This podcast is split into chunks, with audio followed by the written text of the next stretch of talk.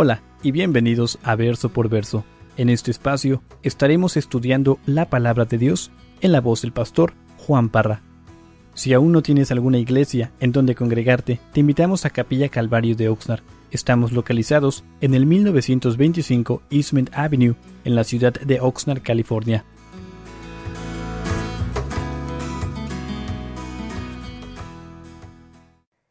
Hechos capítulo 15, verso 19 dice, por lo cual yo juzgo que no se inquiete a los gentiles que se convierten a Dios, sino que se les escriba que se aparten de las contaminaciones de los ídolos, de fornicación, de ahogado y de sangre. Porque Moisés desde tiempos antiguos tiene en cada ciudad quien lo predique en las sinagogas, donde es leído cada día de reposo. Hermanos, recordemos de que había un problema en la iglesia, de que se les estaba imponiendo muchas cargas sobre los gentiles. Recuerden que la iglesia de Antioquía envió a Bernabé y a Pablo hasta Jerusalén para que llegaran a un acuerdo concerniente a la salvación. Y vemos que Jacobo, el medio hermano de nuestro Señor Jesucristo, concluye su discurso apoyando a Pedro, a Bernabé y a Pablo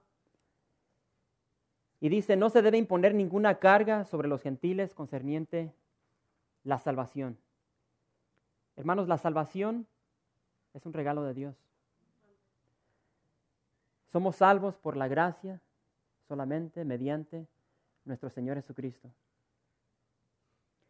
Pero vemos aquí que Jacobo sí exige a los gentiles que acepten algunas restricciones concernientes a la práctica entre los judíos. ¿sí? En pocas palabras, lo que está diciendo Jacobo es de que les está diciendo a los gentiles sean considerados de las costumbres religiosas de los judíos. Sabemos de que los gentiles no estaban atados a la ley de Moisés, pero sí estaban atados a la ley del amor. Y todos nosotros estamos atados a esa misma ley a la ley del amor. Tenemos que entender de que somos el cuerpo de Cristo y estamos todos ligados en este mismo cuerpo. La palabra de Dios dice llorar con el que llora, reír con el que ríe. Y vemos estos tres requisitos que se le impuso a los gentiles. El primero, el apartarse de la idolatría. El segundo, apartarse de la fornicación. El tercero, el apartarse del consumo de carne sin desangrar. Y hermanos, creo que estos principios son aplicables para nosotros el día de hoy. Creo que todos nosotros debemos apartarnos de la fornicación, debemos apartarnos de la idolatría. Y vemos aquí que este consejo de abstenerse de estas prácticas ah, era, para beneficio de los gentiles y, al, y al llevar a cabo estas prácticas, hermanos, los iba a unir con los judíos, con sus hermanos judíos. El punto clave aquí que debemos entender es de que la salvación es por qué? Es por gracia. La salvación es por gracia, es un regalo de nuestro Señor Jesucristo. Por más que intentemos ganarnos la salvación, no lo vamos a lograr. Es un regalo de Dios. Recordemos de que la ley, hermanos, representada por Moisés, Moisés nunca pudo llevar al pueblo de Israel a esa tierra prometida, sino que fue a través de Josué, a través de Yeshua. Fue Josué quien llevó a esa nación de Israel, a esa tierra que fluye leche y miel, a esa patria celestial en la cual se encuentra nuestro hermano Henry el día de hoy. Dice en el verso 22, entonces pareció bien a los apóstoles y a los ancianos con toda la iglesia elegir de entre ellos varones y enviarlos a Antioquía con Pablo y Bernabé, a Judas, que tenía por sobrenombre Barsabás y a Silas, varones principales entre los hermanos, y escribir por conducto de ellos los apóstoles y los ancianos y los hermanos, a los hermanos de entre los gentiles que están en Antioquía, en Siria y en Cilicia, salud. Por cuanto hemos oído que algunos que han salido de nosotros, a los cuales no dimos orden, os han inquietado con palabras, perturbando vuestras almas, mandando circuncidaros y guardar la ley.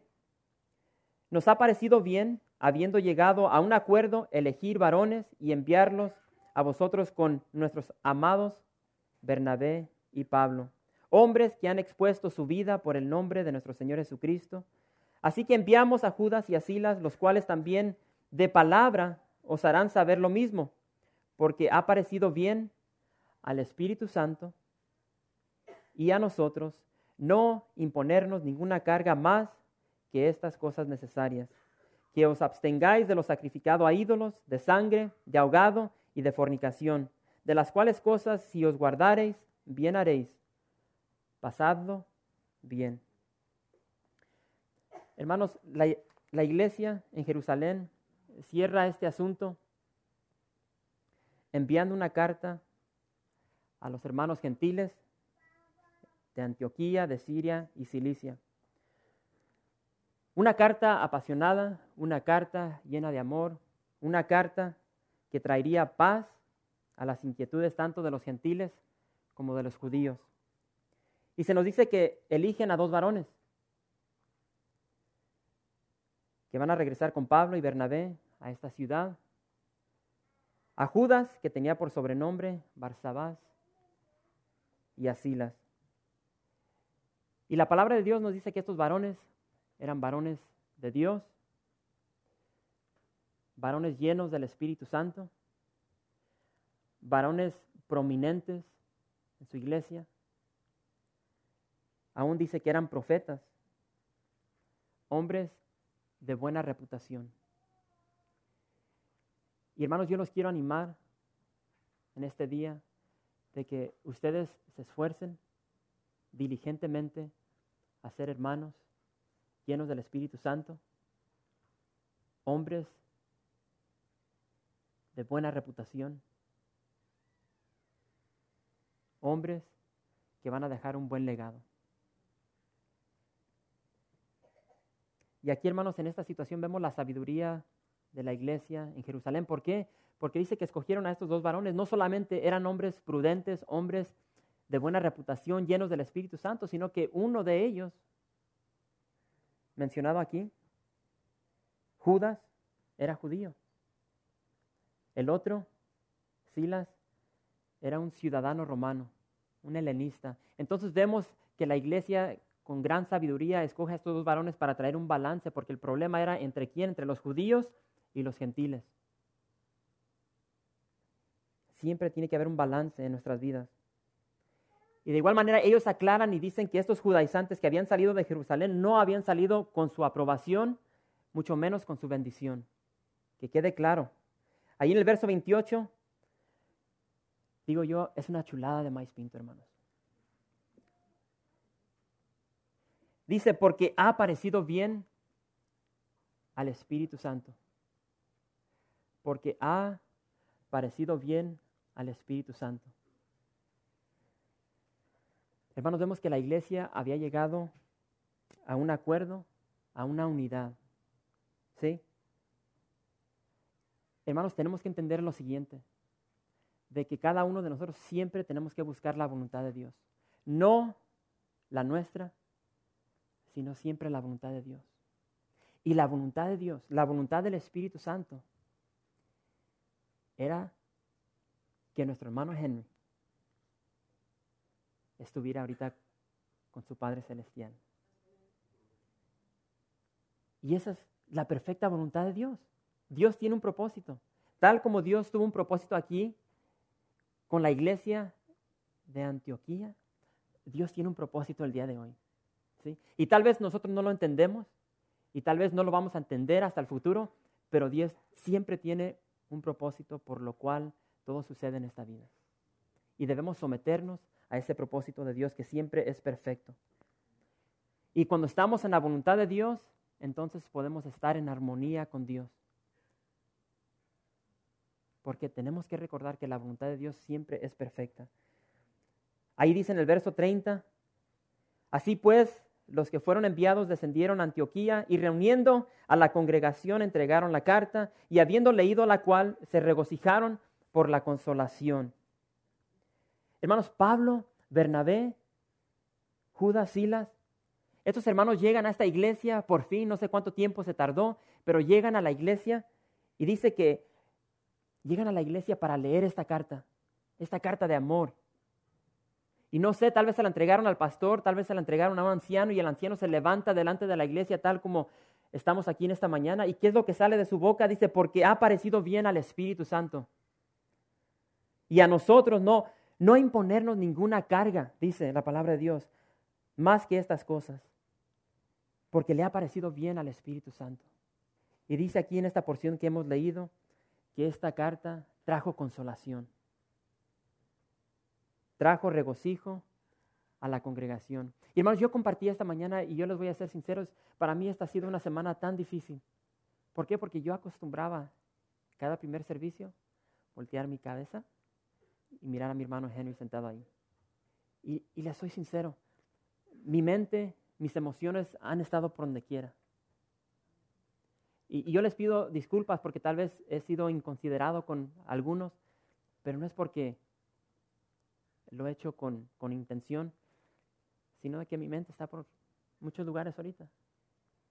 Y compartía con, con, el primer servicio de que esta mañana, mientras estudiaba esta porción que íbamos a estudiar nosotros juntos, hermanos, yo me perdí.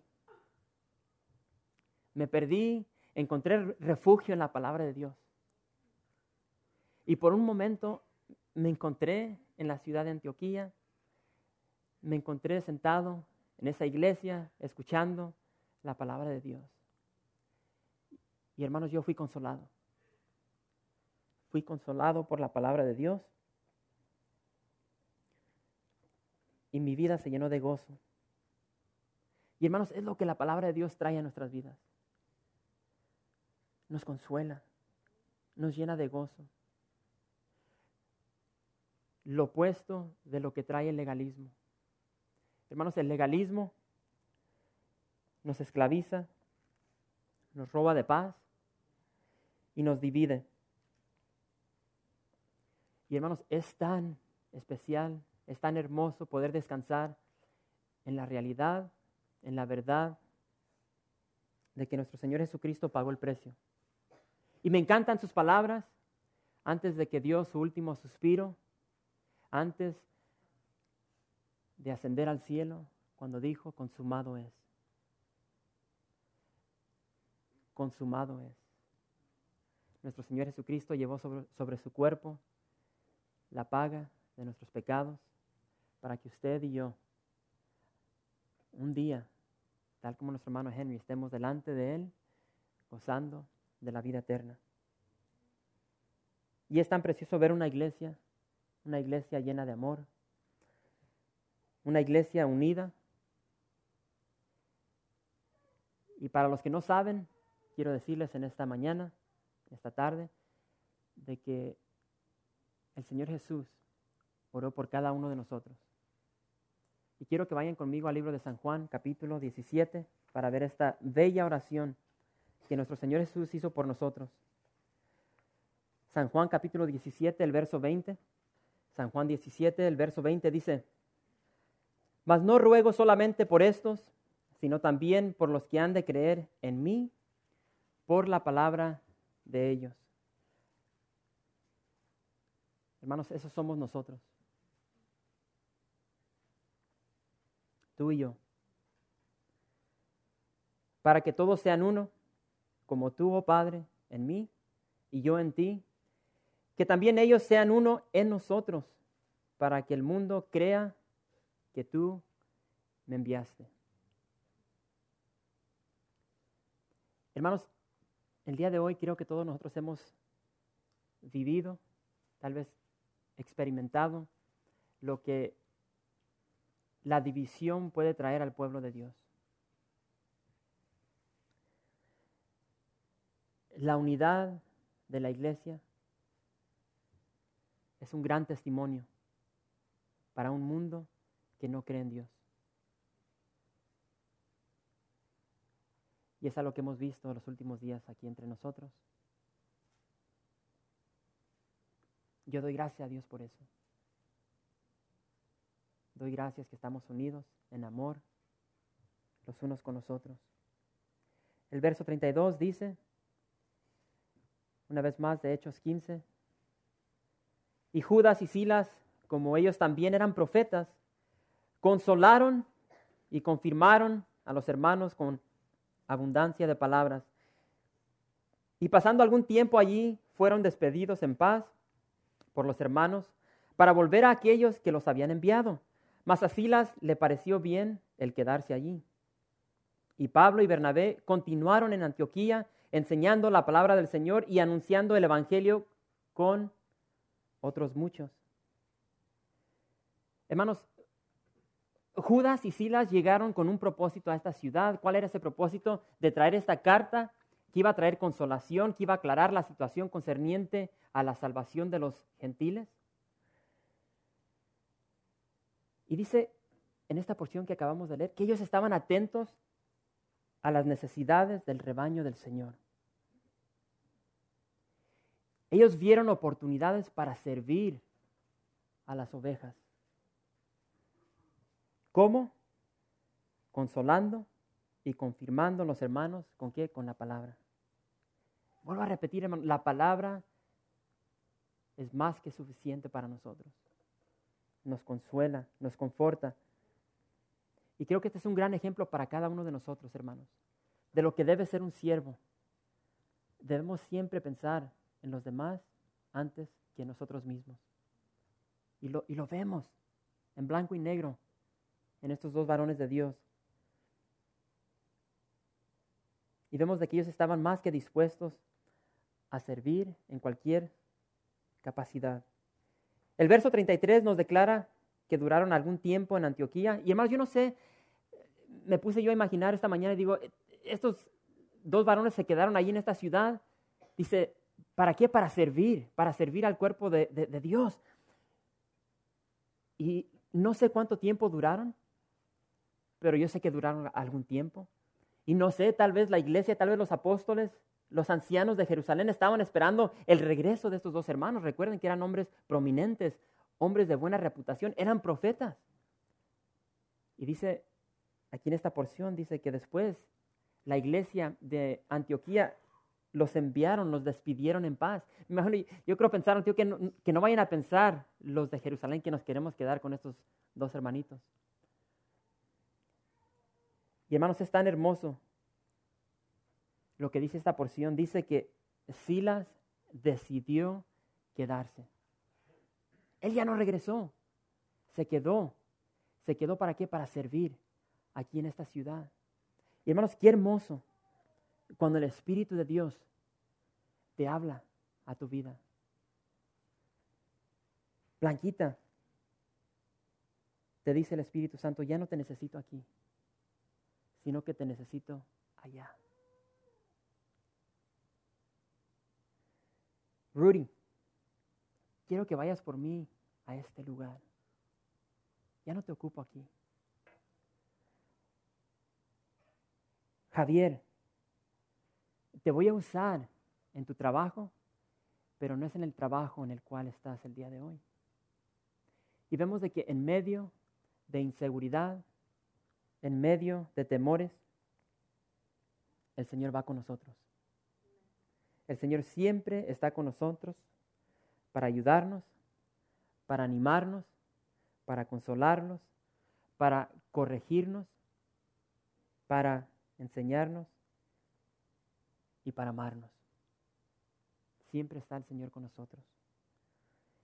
Y solo nos pide que confiemos en Él para los que escucharon las palabras del pastor Topete anoche, solamente confiemos en las promesas de Dios para nosotros. No sé si notaron que Pablo y Bernabé continuaron enseñando, continuaron proclamando el Evangelio. Y me encanta esto, hermanos. Pablo no estaba satisfecho con tan solamente predicar la palabra, con tan solamente proclamar el Evangelio, Él quería más. Yo no sé cuántos de ustedes están satisfechos con lo que están haciendo para el Señor el día de hoy. Y si estás satisfecho, estás en un lugar no bueno. Siempre tiene que haber en tu vida un deseo para hacer más para el Señor. Y lo vemos aquí en la vida de estos varones. Ahora, lean conmigo el verso 36. Hechos 15, verso 36 dice, después de algunos días, Pablo dijo a Bernabé, volvamos a visitar a los hermanos en todas las ciudades en que hemos anunciado la palabra del Señor para ver cómo están. Por si ya se te olvidó, quiero recordarles o quiero refrescar tus mentes. ¿A dónde quiere regresar Pablo? Primeramente, él quiere regresar a la ciudad de Antioquía, de Pisidia, donde fue expulsado, donde fue echado por esa, esa gente que vivía en esta ciudad. Pablo quiere regresar a la ciudad de Iconio, donde intentaron apedrearlo. Él quiere regresar a la ciudad de Listra, donde sí lo apedrearon. Y como muchos creen, murió en esta ciudad. Aquí es donde quiere regresar Pablo. Increíble. ¿Y por qué quiere regresar a estas ciudades? Porque Pablo tenía un corazón grande, un corazón que amaba a sus ovejas. Pablo no solamente tenía un corazón de obstetra, él tenía un corazón de pediatra. Pablo no estaba satisfecho con solamente dar a luz iglesias y seguir su camino, sino que él quería regresar y él quería nutrir a estos nuevos creyentes. Él quería que estos nuevos creyentes maduraran en el Señor. Él quería ver el fruto de las iglesias, de los hermanos que habían llegado a Cristo a través de su vida. Él tenía un corazón de pastor, un corazón que nosotros debemos tener el día de hoy. Un corazón que ama a sus hijos, que ama a sus familiares, que ama a sus hermanos, a sus compañeros de trabajo. Este es el amor que tenía Pablo. Ahora, aquí va a surgir un problema. Y todos estamos conscientes de que en esta vida hay problemas. Llegan problemas a nuestras vidas. Y dice en el verso 37, y Bernabé quería que llevasen consigo a Juan, el que tenía por sobrenombre Marcos, pero a Pablo no le parecía bien llevar consigo al que se había apartado de ellos desde Panfilia y no había ido con ellos a la obra. Y hubo tal desacuerdo entre ellos que se separaron el uno del otro. Bernabé tomando a Marcos navegó a Chipre y Pablo escogiendo a Silas salió encomendado por los hermanos a la gracia del Señor y pasó por Siria y Cilicia confirmando a las iglesias. Hermanos, aquí tenemos una realidad de la vida. Siempre habrá desacuerdos en nuestras vidas. Dice que Pablo quería visitar a los hermanos de esas ciudades a las cuales habían plantado esa semilla de salvación, pero dice que Bernabé quería que se llevasen a su sobrino, a Silas, y Pablo recordaba el abandono de este, de este hermano y dice, ya no quiero llevarme a Silas. Y dice que esto trajo un, desacuerdo entre ellos que se dividieron. Hubo una división entre estos dos grandes hombres de Dios. Y hermanos, quiero decirles que la palabra de Dios nos habla claramente concerniente a lo que tenemos que hacer en situaciones como esta. Quiero que vayan a Mateo capítulo 5, verso 23. Mateo capítulo 5, en el verso 23. Hermanos, estamos por terminar. Dice, por tanto, si traes tu ofrenda al altar y allí te acuerdas de que tu hermano tiene algo contra ti, deja allí tu ofrenda delante del altar y anda, reconcíliate primero con tu hermano y entonces ven y presenta tu ofrenda. Hermanos, cualquier problema que tengamos en esta vida,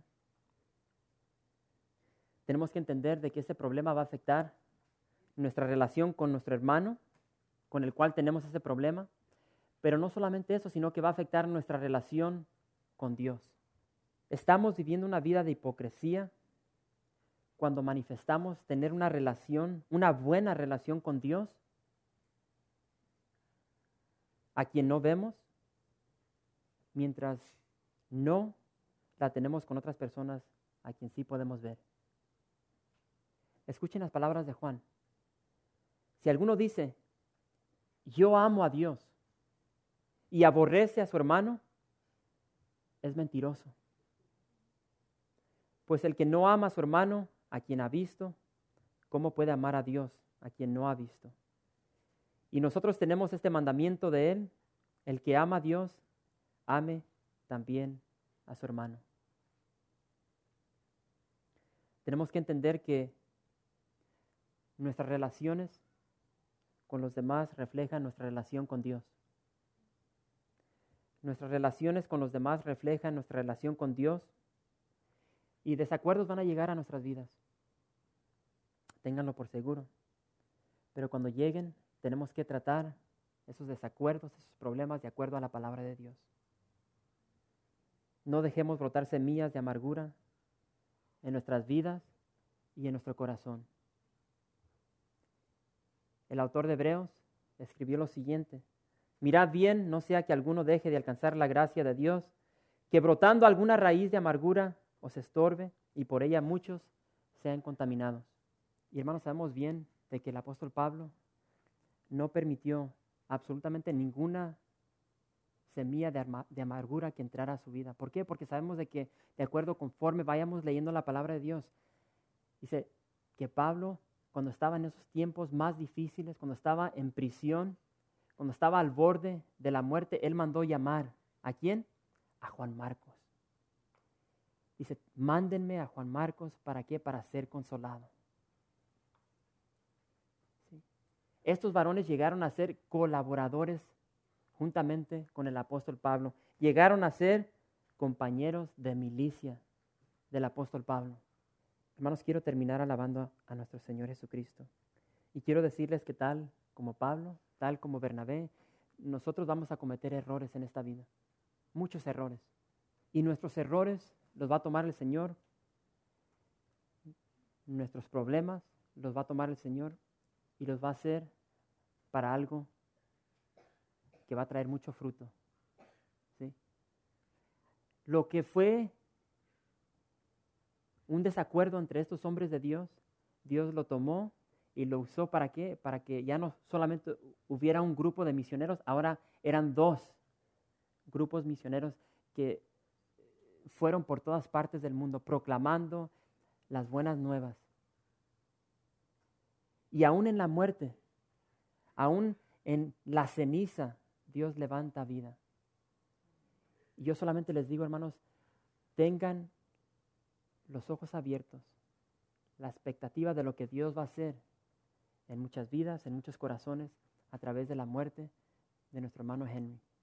Y en esta mañana vamos a celebrar la cena.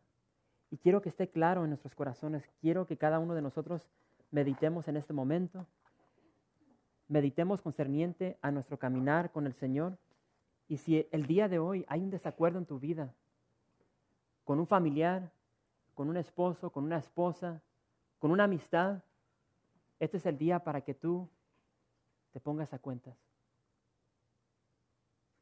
Tenemos que dejar de vivir vidas de hipocresía y hacer todo lo posible para agradar al Señor. Porque nuestra vida, hermanos, es como la neblina, que está por la mañana y por la tarde se desvanece. Le voy a pedir a Marcos, ¿sí está Marcos? ¿O se nos salió Marquitos? Ah, le voy a pedir a Omar si puede pasar nuestro hermano Omar con nuestro hermano Henry para repartir los elementos.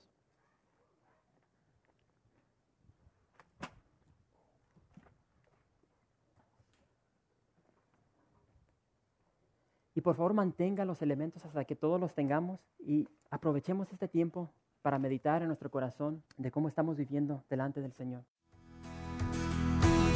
Gracias por visitar calvariooxnar.org.